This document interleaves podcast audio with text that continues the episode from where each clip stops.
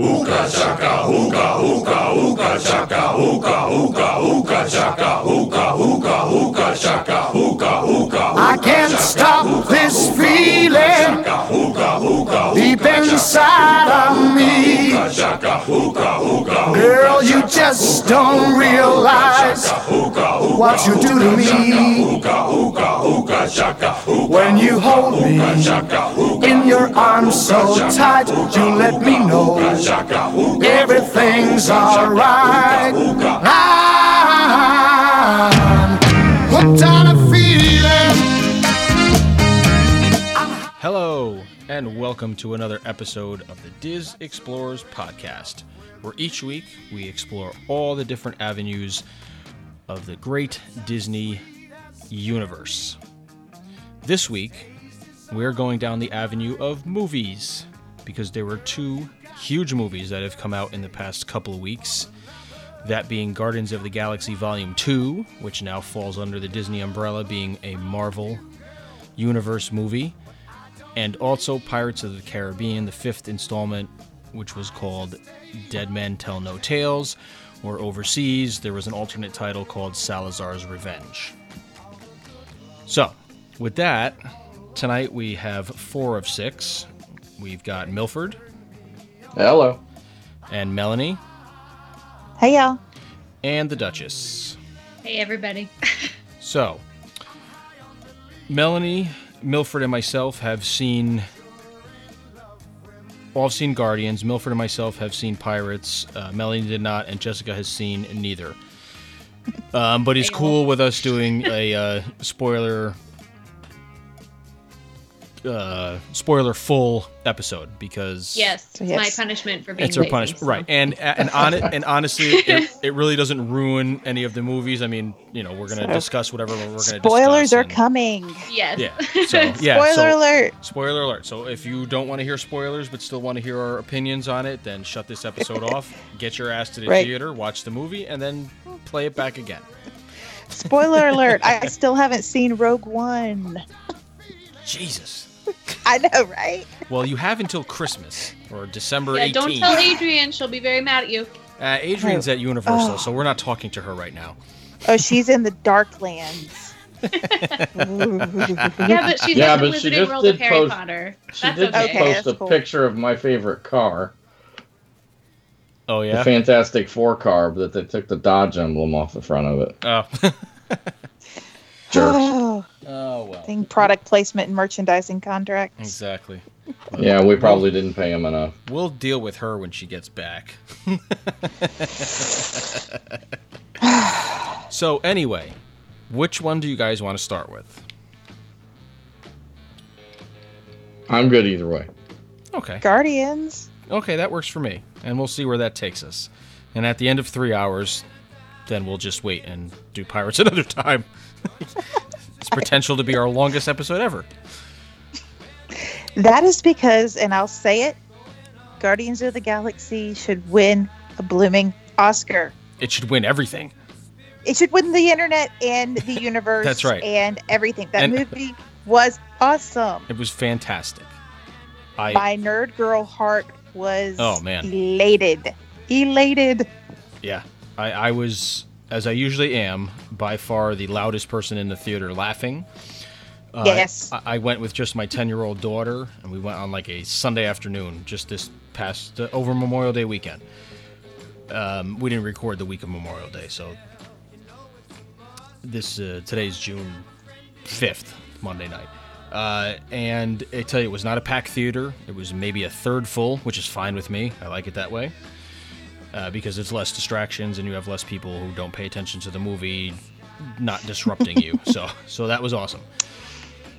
The I t- from the from the time the opening credits rolled to the end of the movie, I was wide-eyed and either laughing or in some sort of emotion and kind of possibly might have gotten choked up a little bit at the end, but we'll get to that later. Y'all, I'm Mary Poppins. Yes. Oh man. Look.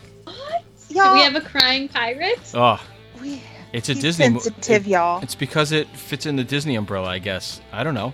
No. Listen, I, I, I'm a, Look. I'm a supporting role guy.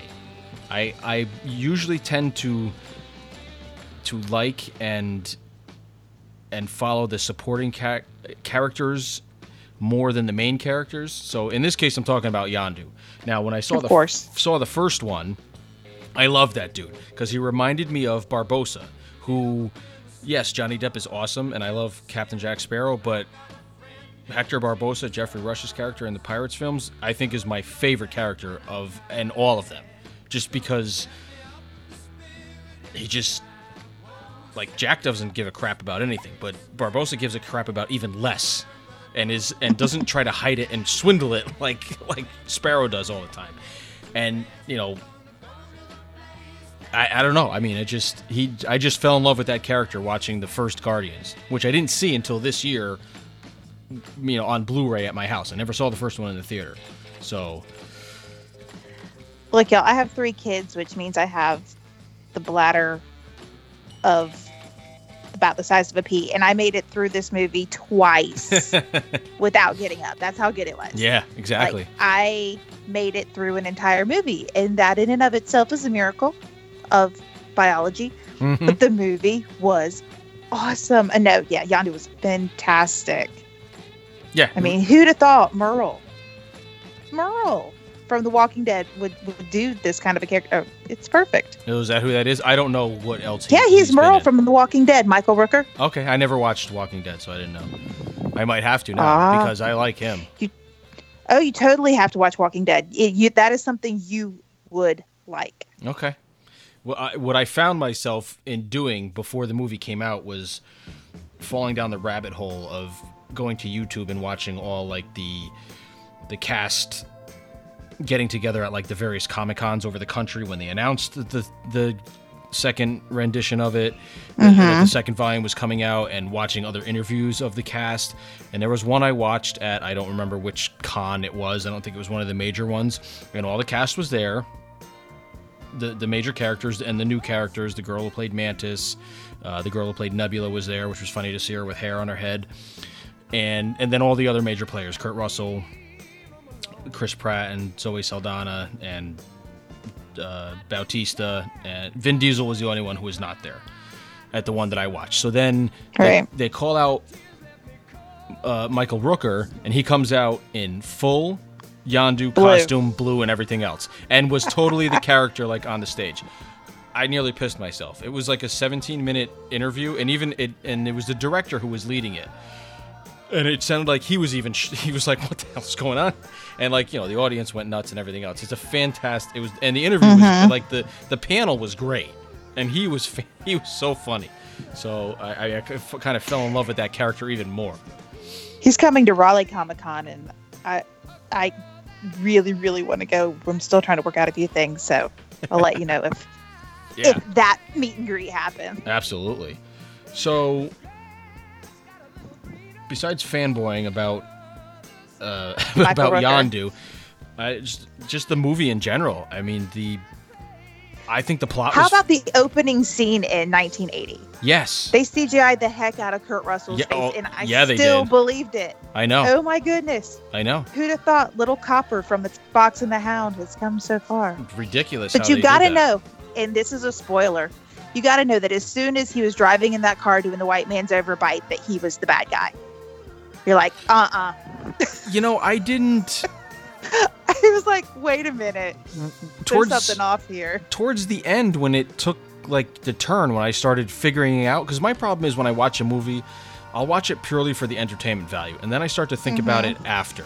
So like I was Ah. follow I was following the plot and I got it but like when it took the whole turn uh, like I know we're going out of order from what the sequence of the movie is, but like in the part when I realized it was when Rocket and Yondu were locked in the cell and they were arguing with each other and then talking about it, talking to each other, and Yondu was basically yelling at Rocket, telling him that, you know, Rocket is him. You know, he gets why he's Right. the way he is.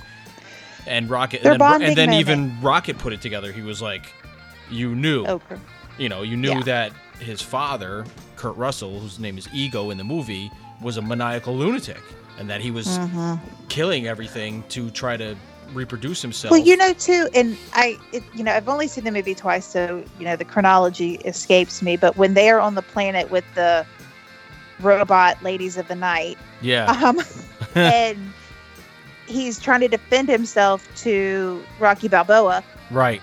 you know, and he, you know, Sylvester Stallone's telling him he's not a Ravager, he broke the code Yep. and all this, and you could just see him just swallowing his words. He wants to, you know, Yeah. clear his name, but that's not the kind of guy.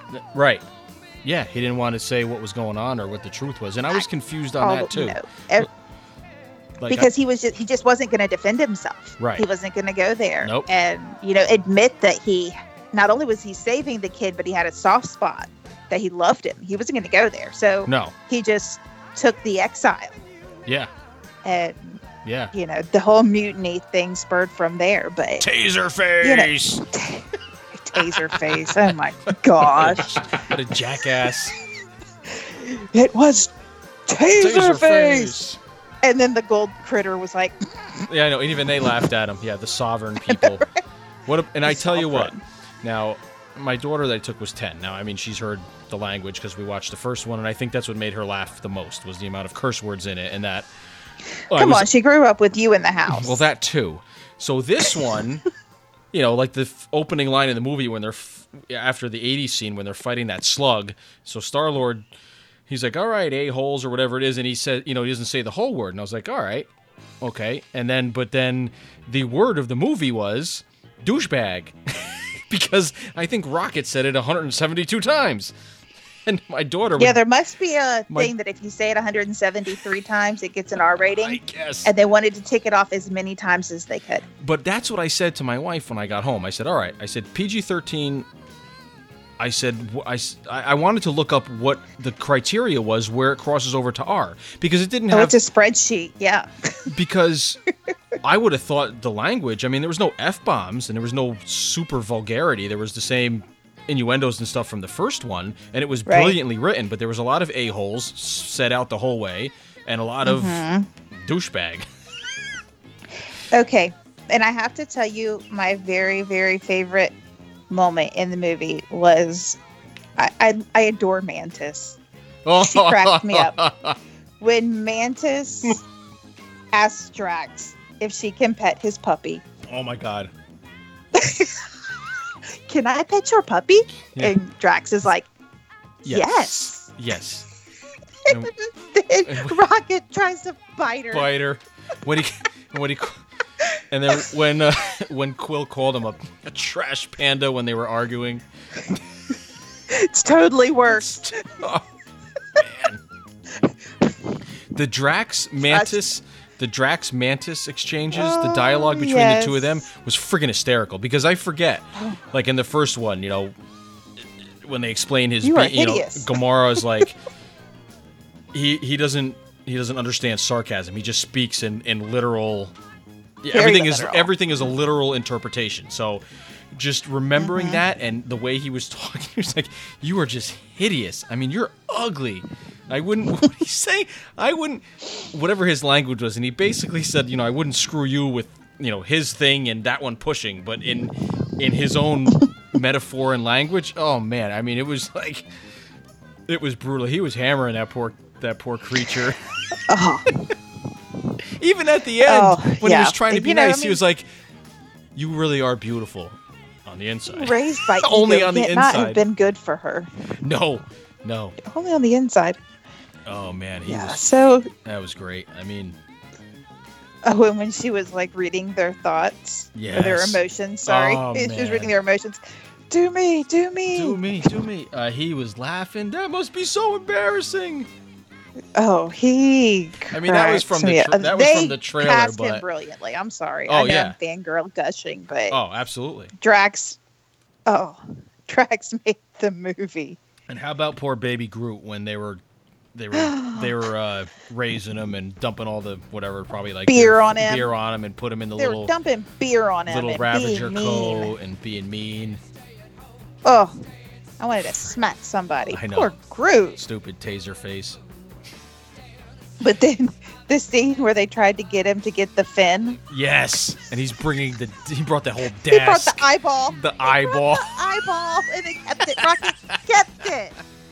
Oh my gosh. That was some funny stuff. And then the scene after that is probably one of my favorite scenes in the movie. So Yondu gets his fin back after Nebula shoots his other one off. They get Right. out, they get out of the jail cell. It's him and Rocket and Groot. He gets his his, little arrow back, which, from lack of a better word, is basically looks like a quill. Which is I don't know if that's ironic or not. Um, Totally intentional, but okay. the song that play, so it's "Come a Little Bit Closer" by Jay and the Americans, is playing while he is whistling and killing every one of the mutinous Ravengers that turned on him and That his, is a and great scene. crew. And he is walking through, just walking like a badass. Just walking. Rocket's following him, or Rocket was Mm-hmm. off building a bomb or whatever he was doing, and Groot was on Yondu's shoulder. Holy crap, that was probably the best scene, and because I love when they do that in movies, because it reminded me of the first time I saw the Blues Brothers with my father. And it's Right. towards the end of that movie when they're in the elevator going up to the tax office to pay for the nun's house, and there's complete Uh-huh. chaos and SWAT teams going on, and they're in the two of them are in an elevator with like Right. classical music. And I'll never forget because I was laughing, and my father. This was the first time I was watching it. I don't remember how old I was, and I didn't. I, I thought it was funny because he was laughing, and he and I remember him asking me, "Do you even know why you're laughing?" And I said, "No, it's just you're." It's he's like because it's it's ironic. There's a there's a war zone outside, and they're in their con, and that was like that's the only They're way their little now. calm elevator, right? That's They're the only way that I know how to associate irony. I like if I'm not sure if a situation is ironic or not, I just think back to that movie. I'm like, all right, does it is it the same as this? Does it compare? Then that's how I know. See, life lessons. It's a good frame movies. of reference to have. Yeah, hey, Yeah, it's that. That was a very, very good scene. scene was fantastic, fantastic. And then you know, always any time when Rocket has a gun in his hand and he's he had some great lines. I mean, they all had great lines, but I feel like mm-hmm. There's a few of them that just had some freaking stellar ones, and I wish I could remember all of them, but I, you know, I, I don't. So, I mean, I'll I'll be in line at the store when that thing comes out on DVD for sure. the the part that you know always that that got at me the you know the two times I saw it was the the whole father son thing going on with Star Lord and Ego yeah, and how you know he's trying Ego is trying to convince Peter to you know hang with him and to do Right. his bidding and you know make his weird universe with the bubbly goo rock planet with his brain, Um, yeah, with his all with this his brain with his seed and- that he laid on every planet. yeah, that's gross. Yeah. And it's gross. Pretty seed. much. It really is. And then he's like, it killed me to have to put that cancer in her head. And then snap. yeah, that He's was like, it. You killed my mother. Yeah. He's like, oh, he's like, you knew he was dead. Yeah. Like, Between that and smashing his Walkman, oh, yeah. those are the two straws right there. I know. Let me tell you- So, I mean, I know we're, we're doing spoiler full movie, but the basic premise is this other race, the, s- the sovereign race. They hire them to The gold people. The gold people hire them to protect their planet. Some big slug comes and The they batteries. Go, they go and kill Their the slug and their power source, right? So Rocket or Drax, after they kill the thing and they go to the people and they thank them and this, that, and the other thing. One of them steals them. I don't know which one it is, but Rocket steals the batteries. right, and Shocker. Shocker, right. So then the, these people find out, and I guess that's high treason. It's, you know, jail for life or whatever on their planet. No, to insult them is death. Oh, that's right. Right. Insult to them is death. Mm-hmm. So, Death. so then they're on the run from these people, and they have like their whole fleet after them, and they're destroying the Milano. The Milano crashes. But after, before that, Ego. Okay, does their little thing where they're you know because the gold people don't actually man their spaceships, they It's all virtual reality remote- It's all dri- it's all virtual. Yeah. Does that not kind of remind you of that play zone after Mission Space? Yes, They're like in these little video game pods. that's pretty much what it is. They're all sitting in these little pods, and they're shooting the remote control ships from there. So if they blow up, nobody actually dies. exactly. So the ship can die, but the people but are the people protected, don't. which right. is they just get pretty made smart. They just get made fun of. Yeah, it's very smart. I know they, they do. They're They just razz making each fun other. of each yeah, other. that one with the they Oh all told gosh, that one dude like we- sucked. RJ, it's like you and me. Yeah, pretty much. You know, if you and I were doing that, if we were in the little fake Yeah. pods, if you got blown up, yeah, I would you'd be laughing. I would harass you. You'd Yes, laugh at totally. me. You'd laugh at me, crash we your, are gold people. crash your pod because you weren't paying attention, and then we'd both laugh at each other. then you would do something to me to make me crash mine. That's oh gosh. So that's So That's then the they're basic- escaping the pod people. right. And then Ego shows up with his round spaceship and wipes out the whole fleet in one shot. And then His egg ship. Yeah, comes down to the planet. You know, they're, the five of them do some arguing in between before that happens, and he comes down and presents himself as Peter's father and does a brief explanation. He's like, "Oh, you have to come to me back to my home world to show you all this stuff," and he leaves Rocket and uh, that's it. Rocket and Baby Groot back at the ship, and uh, Yondu. Right? No, no. Yondu shows up. I can't remember the order because then, no, that's when Yondu shows up. The Ravengers show up. Oh, Nebula, because they pick up Nebula and she's in cuffs.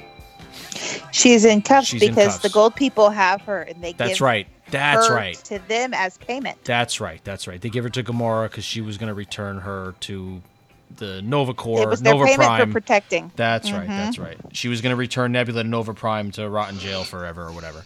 and get the bounty. and get the bounty. That's right. So they had Nebula in handcuffs. So she ends up escaping when the Ravengers show up.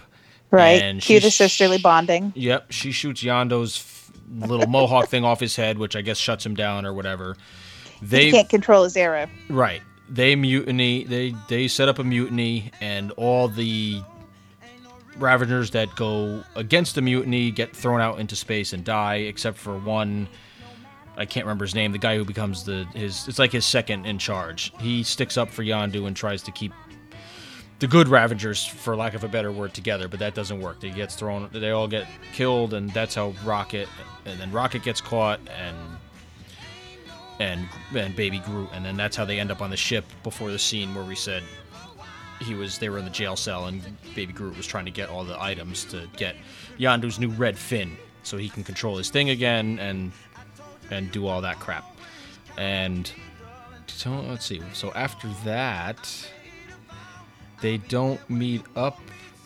And then they cut back to what's going on on Ego's homeworld, and he's explaining to Peter how he was just a like an orb or a being of some sort, and he took him millions of years to get himself into a human form so he can go around the, the around the galaxy and uh, basically how he met Peter's mother was he was on Earth after trying a bunch of different planets and mating with other species of any kind he could find to try to get a sustainable life that could support his otherworldliness. And so coming back to the first movie when he heard that Peter when he heard about the boy who held the Infinity Stone and didn't die, he knew it was his son. So that's how he ended up tracking him down. And yeah, and his this homeworld thing is just it's like the whole planet is living. His ego, his father's core is we find out later is basically like his brain, I guess. And it it feeds the planet and that's how the planet is living. So himself ego himself is while he's in human form, that's not really him, I guess. It's not really his self. You know, it's just a form of him because he basically could take on any form he wanted to. And he was he was immortal, so they, I guess they were calling him a god. And Peter had some of that in him, so he wanted to get Peter to do that because in order for him to cleanse the world of all the that weren't pure, I guess, or that were negative to him, he needed Peter's power as well. So there needed to be two of them, kind of like a Sith thing. There's a master and an apprentice. Peter was down with it. He was all he was all fired up about it. He can make blue orbs with his hand, and he can make little play balls. And like Melanie was saying, they were playing catch, and it was like I found my father's the greatest thing in the world. You know, and he fed him some nonsense about his mother and how they met and fell in love, and and so on and so forth. The first couple times he asked why he left, and made up some stuff that we had to keep coming back to his home world to because he couldn't stay away too long otherwise he needs to like regenerate and things like that. And meanwhile while peter and him are talking drax and gamora are with mantis the little creature with the with the antenna who they made that creature seem like the dumbest thing on the face of everything because uh, granted she was sheltered when she was she was for what she said he found her in her larva state so he raised her on this on his planet and then she was kind of the only one who can control him with her tele, telepathicness. She was able to get him to go to sleep and rest and things like that. And like melanie said she was able to read people's emotions by just touching so that whole scene was funny where she was you know touched peter's leg and said that he had sexual feelings for Gamora, and he tried to deny it and everything. And then that's when Drax was making fun of him and yelling that it must have been the, you know, that's the most embarrassing thing. You must be, you know, the the that whole scene was part of the, you know, trailers they had on TV. So I'm sure most people had seen that. What happened after that? There was, is that when the uh, Nebula gets away again somehow, and they don't bring her back till the end. I don't think. Is that when? So then she gets the ship and then she goes after Gamora and they're on the planet. That's when they find the bones. That's right. That's when they find the bones, and that's when That's when they find the bones. they find the bone, and then it's like everybody's. That's right, because then they find the bones, and then Gamora figures out what's going on. At that point, Yondu had told Rocket, so they know what's going on, but everybody's in separate places. So now it's a race to get to Peter before his father can convert him totally, because once he goes and joins him in whatever weird ritual he's trying to do to join him, then that's it. You know, Peter's part of the thing, and he's he's you know done. He's lost. There's lots of other, and at this point, the Sovereign have come back with a new fleet of ships to try to destroy everything and just throw a whole monkey wrench into that whole mess. And there's lots of space battles and crap going on with that. And then, that, and then that's where the scenes come in with from the TV commercials as, as well with Baby Groot with the bomb and Rocket trying to explain to him which button not to push, and he runs away with the bomb, and the whole thing with the tape. Nobody has any tape around here. No, Yeah, they I'll, ask I'll ask you. Everybody. and that was, they ask everybody. and I That's tell you, hilarious. this is where the brilliance of this movie ends because some of the stuff is just borderline lu- lunacy and absurdity, but is done so so well that it. Oh I my mean, gosh. And I'm not even exaggerating for the sake of of trying to elaborate on Uh, on doing this podcast. It, it some of the things are just that freaking absurd that if you took a minute to think about it in a moment, you're like, "Are you kidding me?" But it so works with the flow of the movie. Like that whole scene, that was like three to four minutes they didn't need to have because Peter would leave and say, Rocket would like, "Did you ask Gamora?" And you'd hear him, "Oh, hold on," and he flies away and asks. Then he comes back, "No, she doesn't have any." Did you ask Drax? Goes and asks, you know, "Did you ask this one? Did you ask this one?" And then you comes back and it's you know, if anybody's gonna have tape, it's gonna be you. And he's like, you know, and Rocket's like, I have to do everything around here. And by that time, Groot has run away with the bomb, and you know, but it's just, it's just ridiculous.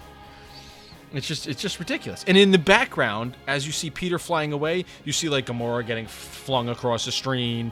You know, Drax is getting thrown against something. So it's like it's another one of those. I guess I don't know. I, ironic is another word for that scene, but it's just ludicrous. It's just absolutely ludicrous. There's no other word to describe it but lunacy.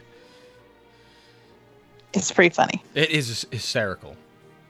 And then so then towards the end, So they have to kill the planet because ego is a planet, yes, really. they have to. ki- so they're trying to kill the planet, and that's when all of this happens. And they're trying to have or to teach Groot which button to push so that they kill the planet, but they don't kill them as well. right. and that's why they need the tape. But so once the bomb itself gets placed in the right location, they have to get out, and that's when you know the sisterly bonding happens. The right.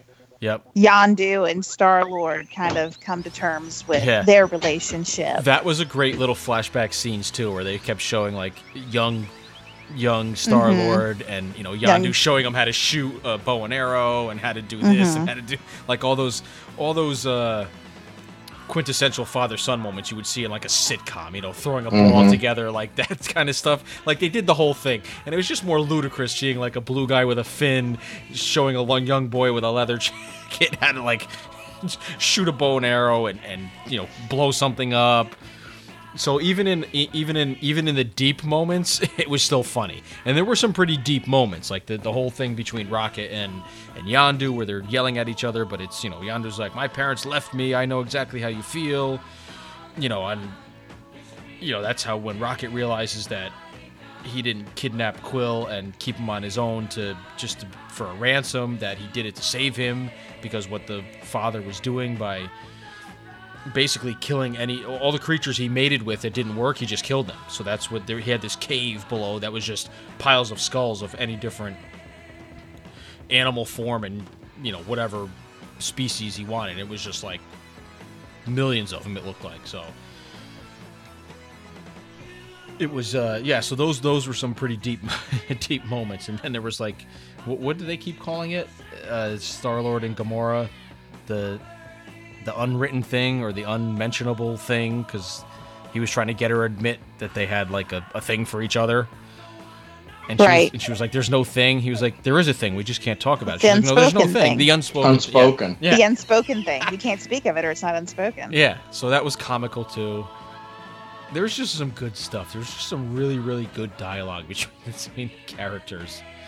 And then the part, and then probably the s- the single greatest line, and I can't remember the part or why it was happening because it was towards the end. Single greatest line, one of these single greatest lines in cinematography. Eh, I don't know the word. Cinematic history was said. So, ship had blown up. Something was happening. They were all f- falling down from a ship. Star Lord had his thing on, so he was floating down, and Yondu had his quill that he was holding in the air, and it was making like a circle thing up in the air, kind of like a propeller, and he was floating down. Star Lord looks up to him and says, "You look like Mary Poppins." Yondu looks down and and says, "Is he cool?" And Star Lord looks up and says, "Yeah, yeah, he's cool." In which Yondu yells, "I'm Mary Poppins, y'all!" I, I'm, it doesn't sound that funny he when I'm says that you it, look like Mary Poppins. Yeah. He's like, you look like Mary Poppins. Right. But, he's like, you know, is he's- he cool? he's yeah, and he is yeah, like Star Lord doesn't correct him that it's a she. He just says yes, he's cool. But he's you know Which he is. holding his hand up with the red thing. So now, now I understand the memes that were coming out after the movie was released. Of there was a picture of Michael Rooker in Disneyland, I believe, with Mary Mm-hmm. Poppins, and it didn't Like, have look. the, it didn't have the caption from the movie, I don't think, but it just had the two of them together, and I don't remember what the caption was. And I just thought it, It was said, funny. look, it's Mary Poppins, y'all. Oh, did it? Okay, okay. Because I never Mm-hmm. went back and looked at the mem, but I was like, oh, that's pretty funny. I didn't realize it had Mm-hmm. anything to do with the movie until I saw it, so it just made it that much more funny. Because then I got it. But just the way he the way he says it, and the and the between the two of them, that the way they're talking to each other as they're like floating down from an exploding ship. Oh, it was just freaking awesome. And it, that was like after they had their bonding moment, and and Peter realized why you know, they went through the. that was a great argument too. He's like, "You kept telling me you were they were gonna eat me." He's like, "They were never gonna eat you, boy." He's like, Why did you keep me? Because you were little and you could fit in all the spaces that we couldn't. right. Was you like know it was more than that. there was no because that was the same line he told Rocket. Rocket was like, "So why'd you keep him around?" Because he was little he could fit in all the places we couldn't. It's like, it's there was no. he can you know- say that. He Oh, yeah. say that he cared for him and didn't That's want right. him to suffer. That's right. That's right. And it, the big payoff in the end is Rocket gets everybody out. So Rocket, Drax, Baby Groot, uh, Gamora, and Nebula are in not the Milano because that's blown up. It's whatever other ship they have now, and he starts closing the gate on the thing, and Gamora's freaking out because where's Peter? Where's Peter? And he's like, I'm not losing any more friends today. Uh, I, I can only afford to lose one friend or something like that because down below what was happening was he only uh, rocket only had one spacesuit and one rocket pack left and he gave him to yondu so yondu was going to go and save peter who had been knocked unconscious after they uh, basically were had disabled the planet and it was blowing up and so the father was dying or dead or his mm-hmm. spirit thing was dead. So he had, yondu was going to go save peter and come out. And rocket knew only both one of them was going to live. So then rocket and yondu had had their moment. So they got each other and he was you know they were cool with each other and and everything. And but yondu pretty much sacrificed himself to have peter live So when they got up into space, he put the thing on him. So Peter was in the spacesuit, and then you see Yondu kind of freeze and, and you know pass away and and die in space, which sucked because as I said earlier, he was my favorite character, and I really liked him, and I would have loved to see him continue on in other volumes of this of this series, but you know there'd be another character that I'll I'm sure I'll like. I, I don't dislike any of the main characters. I just really took to Yondu's character and I just really liked him a lot. So to see him die was kind of sucking. It was, you know, but I got it. I mean, some nobody died. It was in, nobody, sacrificial. Yeah, nobody died in the first one except for the bad guy. So you knew it. It had to be coming in this one that somebody had to go. It just it makes for a good story and it makes, you know, everybody can't always live eh, all the time, even though they are technically superheroes or Marvel things. So the But it was, you know, the sacrificial. right, it was for a good cause. Yes, They they came to a peace with each other. absolutely right. So Star Lord realized everything that he had done for him. So yeah, Exactly. it was so it was not without purpose. very bittersweet. But Yeah. then Then the funeral I was just gonna say after he died. the oh, Ra- the Ravager funeral. That's where I got choked up. I was like, "Are you kidding me?" And then I was like, "Are you?" Ki-? And then I said, "Are you kidding me about the scene?" And then I said to myself, "Are you kidding me? Why are you? Why is this bothering you?" I'm like, Okay. "Damn it!" if you liked the lantern scene in Rapunzel, yes, you will absolutely flip your ever loving lid over the Ravager funeral Yeah. scene. Fantastic. Well, then I'm excited because I love that scene. It puts the lanterns to shame. This was It this is- was sick. So much better. Yeah, it was so cool. So much better. Is And that possible? Yes, It is because it's now. in space. It is now. it's in space. And it was all because Rocket, Perfect. and it was because Rocket made the call to exactly. to the uh, Rocket called the Ravagers to tell them Right. everything that had happened to let them know that, you know, he wasn't going to defend himself, but right Rocket sure as heck, heck Right. was. So, that he wasn't Oh. that he was that he was exiled for no reason more or less, and that they needed to know what he did. mhm. And that's Sylvester Stallone comes back for a little cameo piece there, and they all do an homage to him. And I like the uh, the take on I think they kind of, they're setting Sylvester up for either a spinoff or a bigger part in a future one. could be. There's I Well, think there's, it's a bigger part going in the there. next one. well, there's definitely going to be a third one. I mean, they all but just said. I mean, uh, first of They're all, coming back. first of all, at the end of it, before the 15 things that happened through the credits, it's it said The five Uh, credits, what the hell was the it, it it said it at the end it, in the words Guardians of the Galaxy will, will return. the Guardians will ri- return. Yes. Yeah, the Guardians will return. Yeah. So that you knew. And I think that's before the five post credits. that was the that was the wipe scene at the end, like after the funeral thing and whatever last lines were said. Mhm. Uh, I think the last scene before that was Gamora and Nebula, and Nebula was running off to try to go find Thanos again to kill him for what she had done to her and mecha- and, you know mechanic mechanized. I can't even speak tonight. Made her mechanical, mechanized. mechanized. Thank you. You're welcome. Uh, because you get the little backstory. You kind they kind of touch on that in the mm-hmm. first one, Gamora versus Nebula, and why they wanted to kill each other because they were always in competition. Now they, Right. when they're fighting down in the bowels of the planet, like Melanie had said, you get a little more backstory on the two of them. Basically, Ronan and Thanos put them through their paces because if they didn't, then what they would have died or gotten killed. But Gamora always ended up winning, so poor Nebula would have a piece of her taken away and turned into a machine. So that's why she Very is the way- Borg like. very Borg-like, yeah. And she was ultimately she was extremely jealous because the whole thing was when they were fighting.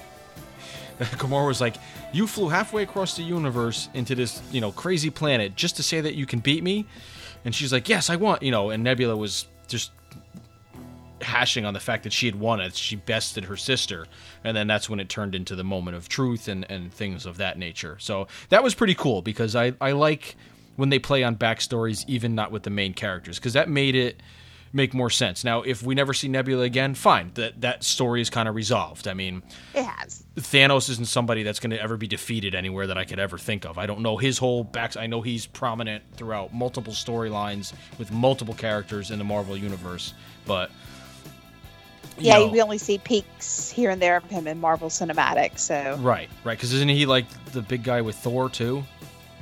Isn't that who Loki works for? Or am I completely off base? I thought he Hmm. had something to do with Thor too. Maybe I'm thinking of another I don't remember. superhero. No, it, it's a different one. I think Is it's a different blue person. Okay, I, I don't know. I don't know for sure, but I know I've heard the name before. I've seen the Guardians of the Galaxy movies. I know I've heard the name Thanos before, and I so Thanos was in the end credits of I want to say it was an Avengers movie. okay, Is where they reintroduced him to Marvel Cinematic. Okay, I'm gonna lose some nerd cred here. I No, that's think okay. it Well, was after an Avengers. movie. yeah, but there's so much of them because I, I I I know his name from comic books, and I have to say, Mhm. not that I read them, but a very good friend of mine was heavy Sure. into the comics, and Thor was his favorite. So that's the only reason why I'm thinking in the comic books there was some Mhm. relation or correlation between It could be. Thanos and I know Odin, I believe, was their father. Thor Mhm. and, Well, Loki and and Thor. and Thanos have a meeting kind of before the Dark World okay, in the prelude to that. So okay, I must be mixing up my blue people then. I don't know. My blue and my purple people. Yeah. So anyway, not to get too far off track, but so Right. you get a lot of fill-in stuff from the first one Mhm. with things, which which I love. I love deep in story, and especially for a movie like that. Now, I'm not like I said, I'm not a huge Marvel person. I wasn't a comic book person. I have not seen all the Avengers or Iron Mans or Thors or any of those yet. But now it's piqued, Oh. it's piqued my interest more to Good. to go and watch them. I have seen the first Iron Man, or I think the first two, but I, I have not, and I've seen Those this. are the only two you need to see. I've seen the second Avengers, I think. Yeah, I've seen this. Is the second That one wasn't very good. The first one was good. Which one was Actually, just see Civil War. See Captain America: Civil War. Is it better Avengers two than Avengers. Avengers, two? I don't know if I. I don't remember which. I'm trying to remember the plot to see to so you can tell me which one it was. I don't. Was Captain America in the first one? yes, The Okay. first Avengers. Yes. Yes, he is the first Avenger at any rate. But yeah, right, right, no, right. he- Okay, I, I don't know. I can't remember which one I saw, but I definitely saw one of them, and and I enjoyed it. But I have to go back and watch them when I can watch them and and like take it in and, and things. Like, cause I can't wait. I, I I hope I can go and see Guardians again in the theater. But if not, I definitely can't wait to get it on DVD and watch it multiple times. I mean, I have to say, after the Pirates franchise, this one has jumped right into number two for me as far as my It's- favorite movies, like with repeatability watching and right. and just loving it. It's just from beginning to end, there is not a slow part of the movie. A few here and there, but not great but not movie. long drawn out scenes. Like if we talk if we talk about pirates, there's a lot of scenes in it that are there's a lot much. of lulls and a lot of dull parts where it's like I get it, but it's like eh, there's not Right. like this was friggin' two hours of just action and ridiculousness. and I have to address it, and it has to be said. The people who walk out before the final end credits scene, if you get stale popcorn thrown at you, Yeah. you deserve it. You totally deserve it. Why would you sit through two plus hours of a fantastic movie Right. knowing that it ain't over Right. till the last end credit sings scene sings? You you know this. This is not And not chances are this is not your first Marvel movie. and not only It's not. and not only that They leave. not only that, you've paid. I mean, because that wasn't a recent trend until some of the Disney movies started doing Iron it, Man, and, yeah. and and then the thing, but also, I mean, You know the end credit scene is coming. And no matter Right. how many it's all the way until the end of the end. right, and it's another f- maybe five minutes out of your life, and you know what? I like watching it as well anyway, just because you see all the people and all the things that are involved in the movie. I like to see where the movie was shot because it'll always have, you know, the Canada the, or the- North Carolina. You know, yeah, right. And it lists the people, the- Georgia. the, crew, the animators, the stunt people, the Mm-hmm. the stunt doubles. I enjoy seeing that because I like to know what goes into the whole thing. So, you know, those poor, like it's they don't do Looking it at like the entire Did. cast list Yes. because sometimes you see You cameos that you never That's knew right. were there. You're 100 percent right. Whoa, Yeah, he was in there, yeah. and then you have to go back and figure it out. Or you just want to know. Who, Groot was a lot all over it. yeah, yeah. Groot was. I a- also want to know what is the criteria for the people who got their name switched to Groot?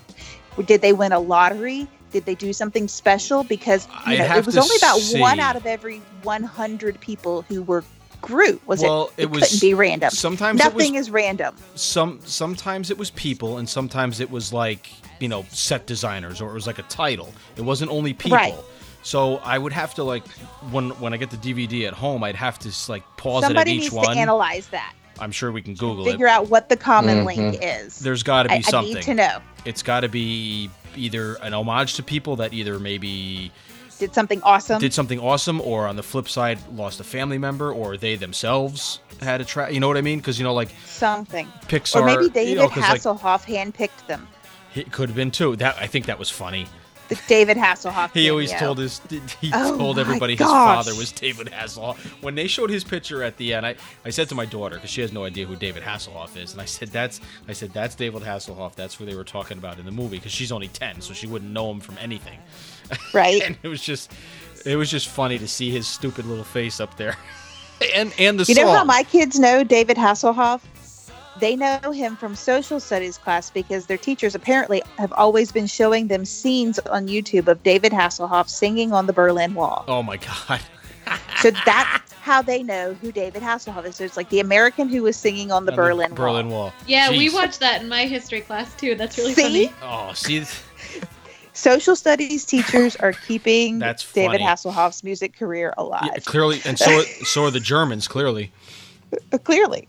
Jesus. Well, they throw- love the Hasselhoff. They throw love a- the Hoff. Throw an episode of Knight Rider on. Oh, that's too oh, easy. man, I know, I know. but yeah. So, and definitely the Jeff Goldblum cameo Yeah. in the credits. That's uh, it's funny too. an omen of things to come Yeah. And then the sovereign people. because you the saw end. the um. The gold they're, people they're again. playing the trailers pretty heavily now. The Thor Ragnarok. Yeah, they had that right before the movie. They had, and that you know so that one's that looked pretty fun. I mean, I know they always show you the good parts, but there there were some pretty funny, funny uh, scenes in that. I don't know how I feel about that haircut. I mean, I like the haircut, but I don't know how I feel about it. But I don't know. The- I know what you mean. Because Thor's I right? supposed to have like long hair, but he looks It's- better with short hair. I know. I'm know. Confused. I don't know. It's supposed to. It's supposed to confuse I'm you. sorry. He can't look bad no matter what he does. They can shave it. That'd still be like, okay. Yeah, especially especially in But that, yeah. especially in the gladiator getup. And when he's so excited to see Hulk, he Oh, that was looks funny. So adorable. Yeah. Oh, Oh, I know he's him a friend from from work. Hulk. He's trying to kill him. Uh, well, now we know where they were during Captain America: Civil War. Oh, are they not in that one? Nope.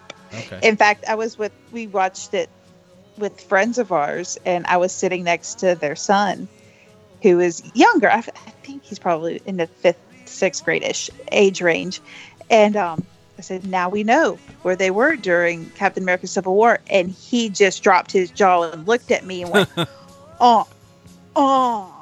I uh-huh. So I got some serious street cred with the middle school age group that day. Nice. I know, right? There you go. I strive for it. But yeah, so that that's coming attractions. Yeah, I'll have to watch the other Thors, just so I have some sort of a basis for that one. 'cause That one looks really good. Yeah. And my daughter's getting is is uh, big into the superheroes, so I know she's gonna want to see that too. So I, I need to have some backstory. And so does she because she was young when those all came out. So now she's of the age Mhm. that I can put those on and and she'll be able to follow and understand it and not just be scared of all the you know fighting and craziness that's going on. So because she knows who all the characters are because she plays the Right. Marvel she plays the Marvel Lego games on the PS all the time. So she knows who everybody is and what their powers are and what they're supposed to be doing. So Okay. yeah, hey, she's good. doing better than me. She can explain it to me. hmm Well, So I didn't find any description of what the I am Groot thing was, but the but as they scrolled to the top of the screen, they actually changed from I am Groot to their normal right. proper Yes. credit. Yeah, So yeah, that I realized. I just didn't know if it's if those whatever it changed to if it had like Melanie said some sort of designation. It might not have. Right. It might have just been some random thing they the editors decided to do just to be funny. Was cute and funny.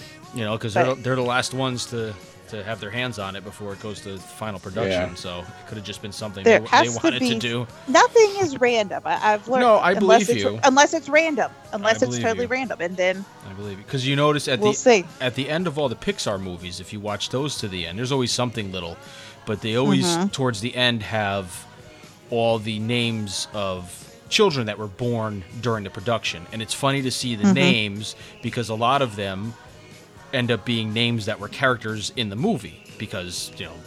Maybe they were so who maybe maybe people who had babies because you- it was baby Groot. that's right. There see look at that. Look at that. We're solving problems.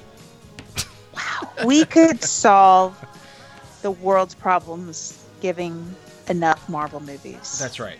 The two of us. and giving us randomizer I am Groot Groot's thrown in there. Maybe those are the then, people then who we'll decipher everything for you. It could be. And Could and be. how about how about baby Groot by the end he was teenage Groot. Star Lord coming in Oh. his Yeah. disaster of a room and he's playing on like a hyped up iPad and he's like, What are you doing? This place is a mess. And Groot's like brushing him bad. off like go away. so that's good. That I'm- was so I- funny. I'm, I'm glad Groot will And- be back because some of my favorite scenes from the first movie of him were when he stretches his arm out, arms out to like, and he runs them through like ten of the the guards Mm-hmm. from the from the Kyln, and he's bashing them back and forth on that gangplank. I don't think I ever heard my daughter laugh so hard. So he kind of did it as Baby Groot. I think with one Ravager, he grabbed him and was like slapping him back and forth. And as Mm-hmm. simplistic as that is, it's just so goddamn funny and effective. Especially really with that is. little baby scream. Okay. I have to know if the theater that you were in reacted the same way. We all know that the Walkman got crushed. But Yeah. how did the theater react when he gave him the Zune? I was Well, there were only five of us in the theater, and we all laughed. I laughed because I knew what it was. And Everybody in my theater was cracking up. see, I had a bunch because of. it was the worst MP3 player in the world. I know they were. They really were. Zunes were terrible. Yeah. You know, I only had. There was probably maybe twenty Because people. Kraglin was the one that gave it to him. Kraglin, yeah, yep. Yeah. Because he said I they I'd given found it to Kraglin. Right. For when Peter came back into the fold. Right. So apparently it has 300 songs, Songs on on. it. I know. So what? What are we getting on the next?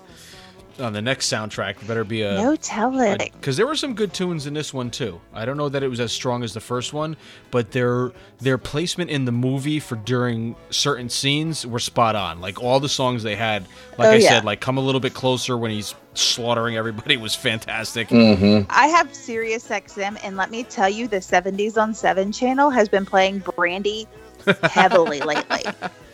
I've heard it like at least once a day for the last couple of weeks, and I don't drive that much. Those songs are probably in heavy rotation because of the movies, and also you're Well, no- absolutely. you're noticing them more because now they're Right. fresh in your head. All you know, all that stuff. And I will say, if you've got Pandora, the Guardians of the Galaxy channel on Pandora is fantastic. Oh yeah. Do they see the only song that they had in the they had it in the trailer, but they didn't have in the movie was Fox on the Run, which I thought was strange. But I guess hmm. maybe they were just using it for the trailer purposes. Could be. But And I have to get the David Hasselhoff song. yeah. yeah, that'll oh, breathe new life into his. He's gonna get some royalty checks rolling in again now. Look, if you get asked to be in a Marvel movie, the answer is always yes. Clearly now, It's going to be like everybody has been in some a Marvel movie, whether it's Disney Marvel, Fox Marvel, or yeah, the weird Marvel with the other one. yep. you know, everybody who's anybody has been in a Marvel movie, even Kevin Bacon. You can't seven degrees anymore Yeah. because Kevin Bacon's been in a Marvel movie and everybody's been in a Marvel movie. yeah, and movie. everybody is now. Yeah. What the hell for, one like, was he Mel? Gibson, Yeah, right. right? What was Kevin Bacon in? Kevin Bacon. I'm pretty sure he was Yeah. Kevin Bacon. Marvel. He was like some bad guy in one of the X Men movies or Oh, something. Oh, X Men. Oh, he was in uh, was. the last one uh, when they're all kids. Yeah. Yeah. Baby X Men. Days Days of Future Pa- No, that's not the one. It was uh I know what you're talking about. When they were There's- teenagers. I need to IMDb this mess. Oh, what did we do before IMDb? You, I don't know. We remembered things. Yeah, no. We thought First class. We thought harder. I was younger, so I did remember things. yeah, exactly. That sounds awful. What's that? Remembering things or being younger? Remembering things. Oh, Sebastian Shaw is who he was. okay. He was a mutant who possesses the ability to absorb to absorb kinetic energy and transform it into raw strength. Oh, I could do that all the time. Hmm, go back to physics class to understand that sentence. Exactly. Hmm. Fancy. Yes, because he was friends with that crystal thing who was the guy from Jon Hamm's wife from Mad Men. Oh, January Jones. January Jones. Thank you. Yeah. They were together. So Yeah, yes. that's right. I remember that. Okay. See, Yeah, I've seen none of those Yeah. either. you've got to go see it, and that's why things details start flying out of your brain because you start connecting the different universes, and then you're cross crossing canon between Fox and Disney, and then Right. there's so many Oh, man. details, and e- they're so detail rich. And people thought There's no way to remember all of it. and people think Star Wars and and the Pirates franchises are confusing. They got I mean that's Star Wars isn't confusing. those are nothing compared to the No. to the Marvel universe. There's just too many crossovers and too many Star uh, Trek can be confusing. And different Star Wars not so much. too. Ugh. No, Star. Wars Too I much. Star Wars I Oh. don't find confusing at all, but Speaking of timelines, what is with the opening scene of Guardians 2 being set in 1980, 1980 uh-huh. and then they say 34 years later? Oh yeah, 30 yeah. I yeah, that's, That's, right. 2014. What's happening Ah. for three years? We, we're missing three years. No, Some was people are saying that's Groot's growing up. right. the opening. The opening scene was 1984, right? It was 1980. I thought it was just straight 1980, but I'm not I, I'm not Okay. And then it said 34 years later. Yeah, I remember the 34 years. Well, Yeah. So that would put. So then this if it was- one. It would be 2018 if it was to if it was 1984. So when the ori- Mm-hmm. when did the first one come out? 2014, right? The first Guardians was 2014 or 15. Yes. Yeah, the first one was 2014. Okay, so my my thinking beyond that is this one just doesn't take that doesn't take place that far after the first one ended, because Mm. Groot is still a baby, and then all of a sudden at the end of the movie he's a teenager again. Yeah, so, So- people people are thinking that the three years are going to make up for Groot growing. Right. Right. But yeah, so, we're going to get adolescent or young adult Groot in the oh, next that would one. be even better. That would be awesome. He's- Teenage Groot, teenage Groot who who who's full of anger, moody and unpredictable. yeah, and unpredictable, and doesn't want to do anything. I'm not doing that. I'm not saving the universe. Screw you guys. And then he gets, No. you know, Hulk like quality. And he's, No. Yeah. and he just gets pissed off and starts doing it. Oh, yes. I don't know. As long as they don't break any of those five up, then we're good. Then I'm good with whatever storyline they delve down now. Very little about Infinity Stones in this Guardians, I will say. Yeah, just a mention from the first one, so I don't know what that he they'll could hold it. Yeah, just that he held it. Yeah. That really was it. I don't know There's if they'll no- revisit that. No forwarding of the plot, No, so to speak. not at all. There's Of the nothing. stones. No, nothing about the Kree. Nothing about that. The Mm-mm. the Nova Prime. No, the Kree was whatever. really in Thor: Dark World. You'll they the Kree really come back into play in that one, okay. which is Thor two. Right, right, right. So, So- I I found a web page that talks about Thanos and all the movies that he shows up in, Okay. Oh, and, and it's quite a list. Was I right at all? Are any of my guesses anywhere Um, near Could be. close? Well, he's the first first appearance was the Avengers. Ha! Then he was in Guardians of the Galaxy. Obviously, he was in Age of Ultron. He was mentioned in Guardians of the Galaxy Volume Two. Yeah, they did Okay. say Will something be about yeah. in he will be in both Infinity Wars okay. and something they're calling Avengers Four. he was the prelude to the Dark World, right. and then it was a prelude for Guardians of the Galaxy, and then a prequel on the Guardians of the Galaxy. Huh. Interesting. Hmm. Yeah, Loki is listed as an ally, not a subordinate. So we'll see how that relationship takes As an ally to who? To Thor? to Thanos. Oh, to Thanos. Yeah. Well, and that that goes back to their meeting they had before Dark World. All right. Mhm. What that was the Avengers I saw, the one with Loki in it. Which one was that? That So- was the first one. That was the first one? Yeah. Then that's the only one I've seen. I didn't see the second one. That one was good. That one was good. That's the one where he blows up uh, Stark Tower and right, Right. and Loki's up there, and I forgot how they shut him down. Or when he's up there with that big staff, and he's trying to call all the the power from wherever or something like. I'm trying to uh, vaguely remember it, but The Chitauri. yeah, yeah, yeah. That's right. That's right. I don't know. See what happens. So there was also a uh, disclosure in the credits. That yes, Said, no raccoons or, uh, or trees no were harmed. or Yeah, trees, tree creatures were were harmed. harmed in Yeah. making this movie. but the same can't be said for their handlers. That's right. Yes. Right. it did. That was like the final thing before the uh, Can I Before pet the your end. puppy? Can I pet your puppy? Trash panda. That was the best line. Come on. yeah. No, that Yeah. was. My kids was are like, very Can I pet your puppy? Well, because she sounded like an innocent little girl. You know, Right. her, Yeah. her dialect, how she spoke. Mm-hmm. She was like Very such a- much an innocent. and very completely innocent and unjaded by anything, which made her more. I don't know if it made her more annoying to me or or pathetic looking. I don't know. It's just Well, let's just you listen. gotta think that Drax is sometimes annoying because he comes off as a like a 14 year old boy. And in some Yes. because he's just so literal and blunt and just Yes. says crude things because that's Right. what he's thinking. well, So he sounds like a 14 year old boy half the time. he true. He does. And you're like, and it's very annoying. And then he does have those moments where you realize he's talking about his wife and his and his daughter, right? child and his daughter and how sad he is. And those grown up emotions are, you're like, wait a minute. Oh, Wait a yeah, minute, yeah. he's Oh. in his mid 40s. Yeah, right. he's an actual adult He's an actual adult. you know so you know those those two sides of drax that just don't compute they No. don't go together because it's one extreme to the other.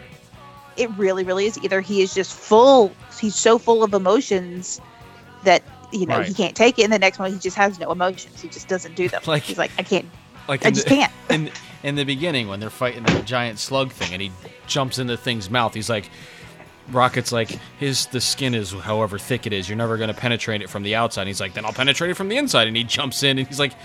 It's gonna be the same thickness on the inside, and like they kill the thing. He busts And out of the thing. He's like, "I did it!" and they all and he's laughing like, a "Oh." lunatic.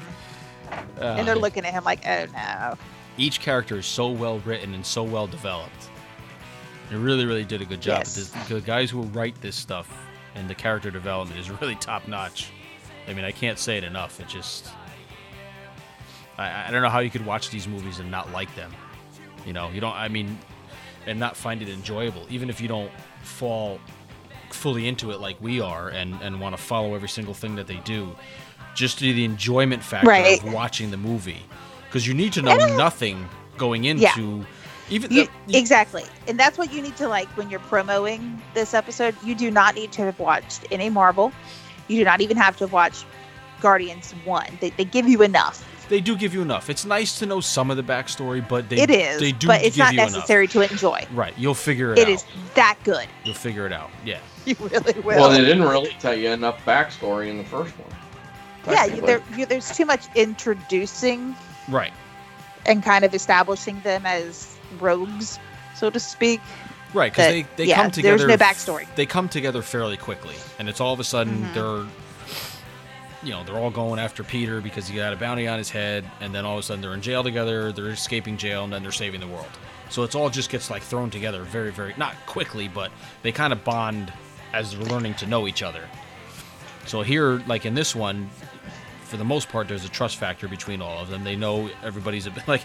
He's what is Peter saying? He's like, because Gamora has a gun instead of her sword. He's like, oh, we're doing guns now. Thought guns were my thing.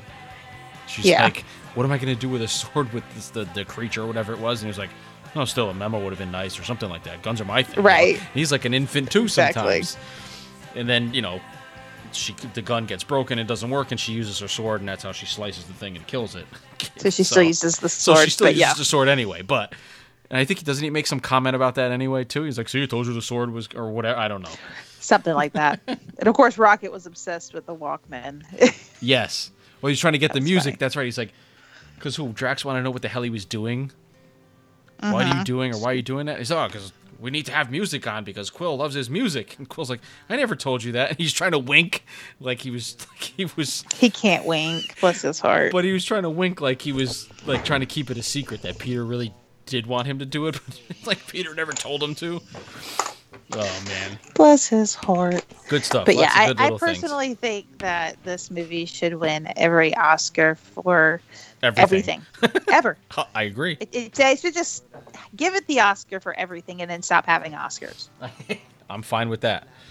I don't watch think those shows anyway, but And I stand by that. I'm good with that. I mean, since I've had kids, I can count on like two fingers the number of movies I've gone to see twice. This is This The- is one of them. this is the only one besides Pirates. I don't even know what another one would be. Yeah, I saw. I went and s- we. Saw, I'm sure there is one. I saw Stranger Tides twice. I probably saw Black Curse of the Black Pearl multiple times, but I don't remember. That was too many years ago. It was 2003. Hmm. It was a long time ago. Every Star Wars movie. Well, see now I saw the reissues when they. I came went and out saw them in the theater those, at least twice. but I did not see any of the the newer ones. The prequels I did only saw once, but we went and saw them opening night every night. Uh, and the two newest ones we only saw once in the theater. Yeah, I can't put my finger on any other movie I've seen twice in the last 18 years. Like I said, the, movie going time is precious when you're a parent. it, it no, you're 100 percent right. Yeah, because we had And then when you're a parent of teenagers, it becomes expensive. yeah. Well, the good thing was my daughter. We saw we saw Guardians for free. My daughter had won tickets, or my Awesome. forgot what it was. We got Bow Tie Cinemas is who runs most of the theaters in my area. So she had uh-huh. gotten from school, I think it was like a, a reading thing or something like that, and she gotten two free Oh. tickets. And so all we had to do was just buy snacks. So that was awesome. And then Pirates we saw in 3D, but it was only my wife, myself, and my oldest. So it was only the three of us. So that one wasn't terrible. Right. Um, we don't have any of those 4DX theaters. I know uh, a buddy of mine saw it in the city in one of those like 4DX theaters, which he said was insane. Oh, where the seats move. I think it's Yeah. like yeah, well, because I guess that's the fourth thing. Like it has like the rump shakers underneath you and everything. You know, like you can feel the. Bugs Life. you can- yeah. my brother has those in his couch. He bought something under his couch cushions, and it's basically a subwoofer. So you just get like the when things explode and there's loud stuff, you just get you feel a little shake in the tush. it's pretty cool. It does add like. Oh no, I, There effect. it I've done the GDX theater, and it's I'm it's sure pretty it's- cool. But Cool, but it just sounds funny when you talk about the it. The seats actually also lean left and right, like if you're in a car chase Oh, that I did or not. flying scene. Yeah, the seats actually lean forward, lean back, That would have That's been. like side to Soaring. side. Yeah. Yeah, it's pretty cool. Well, that's great for a space movie. Yeah. Sadly, I think I went and saw Jack Ryan at it, so 'cause it was the only theater they were showing it in when I wanted to see it. Huh. It's like, oh well, we don't have anything to put in here. Let's stick that in there. And I know they were doing some in IMAX, I think, for Pirates, but I the one f- is far away from me, and I don't know if it was even showing there, or that I would pay the extra money to number one get there and watch it in that. I This- saw it in IMAX here, but I did not Guardians. Guardians, I actually saw in our theater here in Noblesville, and they actually recently apparently remodeled it. They all put these uh, powered recliners in there. Oh, that must be nice. There's not one of those around me I I mean, know but of. there's but those are like half the seats in the theater. But Well, I yeah. mean, this place notoriously, when you wheel, wheel up there on a Saturday night, only has about 25 cars in the parking lot, and it has like 10 theaters in it. Right. This one has six. The two we have in town, one has six and the other has nine. But three out of the nine are small, small screen, small theaters. The other ones are regular size. This one's been redone. It's fairly new as it is. And I mean fairly new. Maybe it's a 15 year old building. Mhm. So, but I know they've updated, like they have the, you know, newest whatever surround sound, the Dolby Mhm. Atmos or whatever it is. So the sound is fantastic. I think they could the Pirates movie, they had the volume was real low, like lower than it should have been. I feel the Guardians movie, they had that thing cranked because when the music scenes came on, that place was rocking. Like I mean, it was Mm. they had it up to eleven, it, which is fine with me. It was fantastic, but when we went and saw Pirates, I felt like it, the volume was low, especially for the action scenes. It just didn't seem like it was rocking and rolling in there. Um, so, but So did you catch the one after or during credit scene with Stan Lee and the people that he Yes. was talking to? yes, So it's it's being bannered about in the internet that uh, those are the Watchers. Ah. Okay. I didn't know what the hell they were. And I explained to my daughter that that was Stan Lee. He's pretty much the guy who made up every single one of these characters. And that's why he's always in these movies. Because in the first one, he's like the guy talking to like the young girl on the on the uh, the Nova planet. That Rocket calls Yeah. him perv. He's like, look at this old perv. What are you, a hundred? Well, the funny scene in uh, Ultron is when he's at the party they have when Ultra Ultron uh, makes his appearance, and they're hauling Stan Lee out because he's drinking with. Oh yeah. So I assume he has a cameo in all the movies then. Oh, he's in every movie. Okay. Yeah. No, that's good. I'm glad they do that. I think that's hysterical. But Yeah. And then of course Howard the Duck was in there twice Yes. again too, I know. What's With- up with that? being voiced by Seth Green. Oh, is that who did his voice? I didn't check that. Yeah, Howard the Duck. I was like, holy crap! I think I'm one of like four people who who saw that movie. Yeah. well, you really should. People should really go look Howard the Duck up on Wikipedia because it's it's pretty cool that you know they're. I mean, there's a whole comic series around Howard the Duck. Oh, is there? So, oh yeah, I mean, I So I- only saw it I once. just I just happened to be looking it up. I gotta find it. But yeah, it was uh, Howard the Duck is a fictional character appearing in American comic books published by Marvel Comics. The character was created by writer Steve Gerber and artist Val Mayer Merrick. The Duck first appeared in Adventure into Fear number 19, cover dated December 1973. Interesting. And he actually appeared in a uh, Spider-Man comic. Oh yeah. and he was part of the Defenders. Huh. Cool. There's like there's like seven different affiliation team affiliations he had, but right. yeah. Anyway, Well, now that we've gushed on and on about that, for I think we've gone long enough. Uh, we were going to do Guardians and Pirates in this episode, but I think we'll just leave it at that, and uh, maybe we'll hit Pirates in another uh, in another episode next week when we have some more people, and we'll we'll set Jessica out to go and see it so she can contribute as well. So yeah, I think we're gonna uh, we're gonna wrap this one up at that at this stage, and we hope you enjoyed listening. We hope everybody goes and watches the movie, and uh, definitely uh, post your opinion either on our Facebook page or with one of us on Twitter. I'm always down to have a conversation about things that I like, thing, things that I like about the movie, things you didn't like, and definitely can go on and on about it for sure. And if you're going to be in the Indianapolis area on August 26th, uh, we're having our 10th anniversary Indy Disney meet, um, and it's going to be a blast. We've doubled the space this year.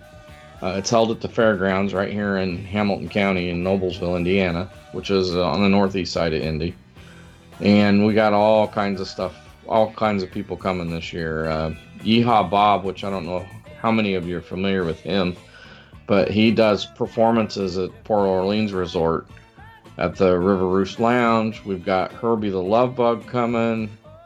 Uh, of course, you know our our favorite people, the the princesses from Frozen, uh, the uh, 501st Legion, which is a fan group that does Empire and Rebel costuming uh, from Star Wars, will actually be here, and there's some of that in the video that I posted.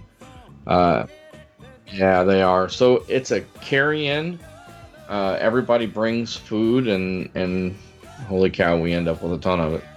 Uh, everything from savory to sweet. Uh, they usually have a machine set up uh, doing Dole Whips, uh, and uh, we have drawings and things like that. But all the money that we raise goes to Give Kids the World, which is the um, the little community in Florida where basically um, Make a Wish takes their kids for uh, kids that are you know have come down with cancer, and it's their Make a Wish to go to Disney World. So, so all the money we raise for that goes towards that.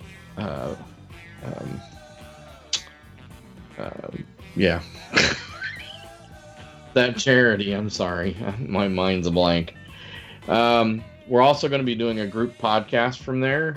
Um, there'll be several of us there. I know uh, Mike Relman uh, from Be Our Guest podcast is going to be there. He started coming last year. So uh, it'll be a really good time. So if you're in the area, and I'll, I'll be talking about it the next uh, few podcasts up probably even until that weekend. So they have a kids room with kids activities and they always have character meet and greets in there, face painting. They'll have a DJ. At some point, they show a couple movies for the kids, and uh, it's a good time. So come on out. If you're looking for us, you can head on over to thedisexplorers.com. Find us over there. You can find links to all our social media accounts on there, as well as links to all our troopers' profiles, and within that, all our personal social social media accounts as well. As far as the podcast, you can download us now on Podbean, iTunes, the Google Play, Stitcher, TuneIn Radio, and also on YouTube. I think I got them all covered. the list Yep. keeps growing, which is good. Which is good. Uh, I like the new Podbean format. It's uh, uh, as far as on my end for uploading and writing the show notes and such. It's it's easier than than our old format. So I hope everybody it's been a seamless transition, and you can definitely leave reviews on iTunes as well. But I, you can leave comments for each episode on Podbean as well that we uh, do get to see, and I don't know that we can interact back on there, but it it does let us know. Uh, you know, yay or nay, whether you're enjoying it or not. So definitely keep those iTunes ones coming in. We don't have a ton. Uh, I know a lot of people don't like leaving reviews. I mean, it doesn't have to be much. It can just be five stars and hey, I really like this, or you know, that drunken pirate's a pain in the ass and tell him to shut up. Anything along those lines. Never. But the, the five stars is the important part. Uh, even if you don't like the podcast and you've listened to it, uh, we would appreciate not a one or two star or three star review because that uh, kind of knocks us down in ranks when people go to search for it, and it just doesn't doesn't bode well. You know, we we do this for fun, the six of us, uh, getting together every week and talking about something we love and just providing information out to people who, who enjoy listening to this type of content. So, you know, leaving leaving negative reviews and one star things is just kind of a kind of a nasty thing to do, and that, that goes for any podcast you listen to. If you don't like it, just say, you know, I don't enjoy this. I don't enjoy this format, or I don't enjoy this uh, type of podcast, and you know, move along and, and find one you do enjoy. You know, every, everybody has different tastes. So that's gonna do it. We thank you for listening again, and we'll talk to everybody next time.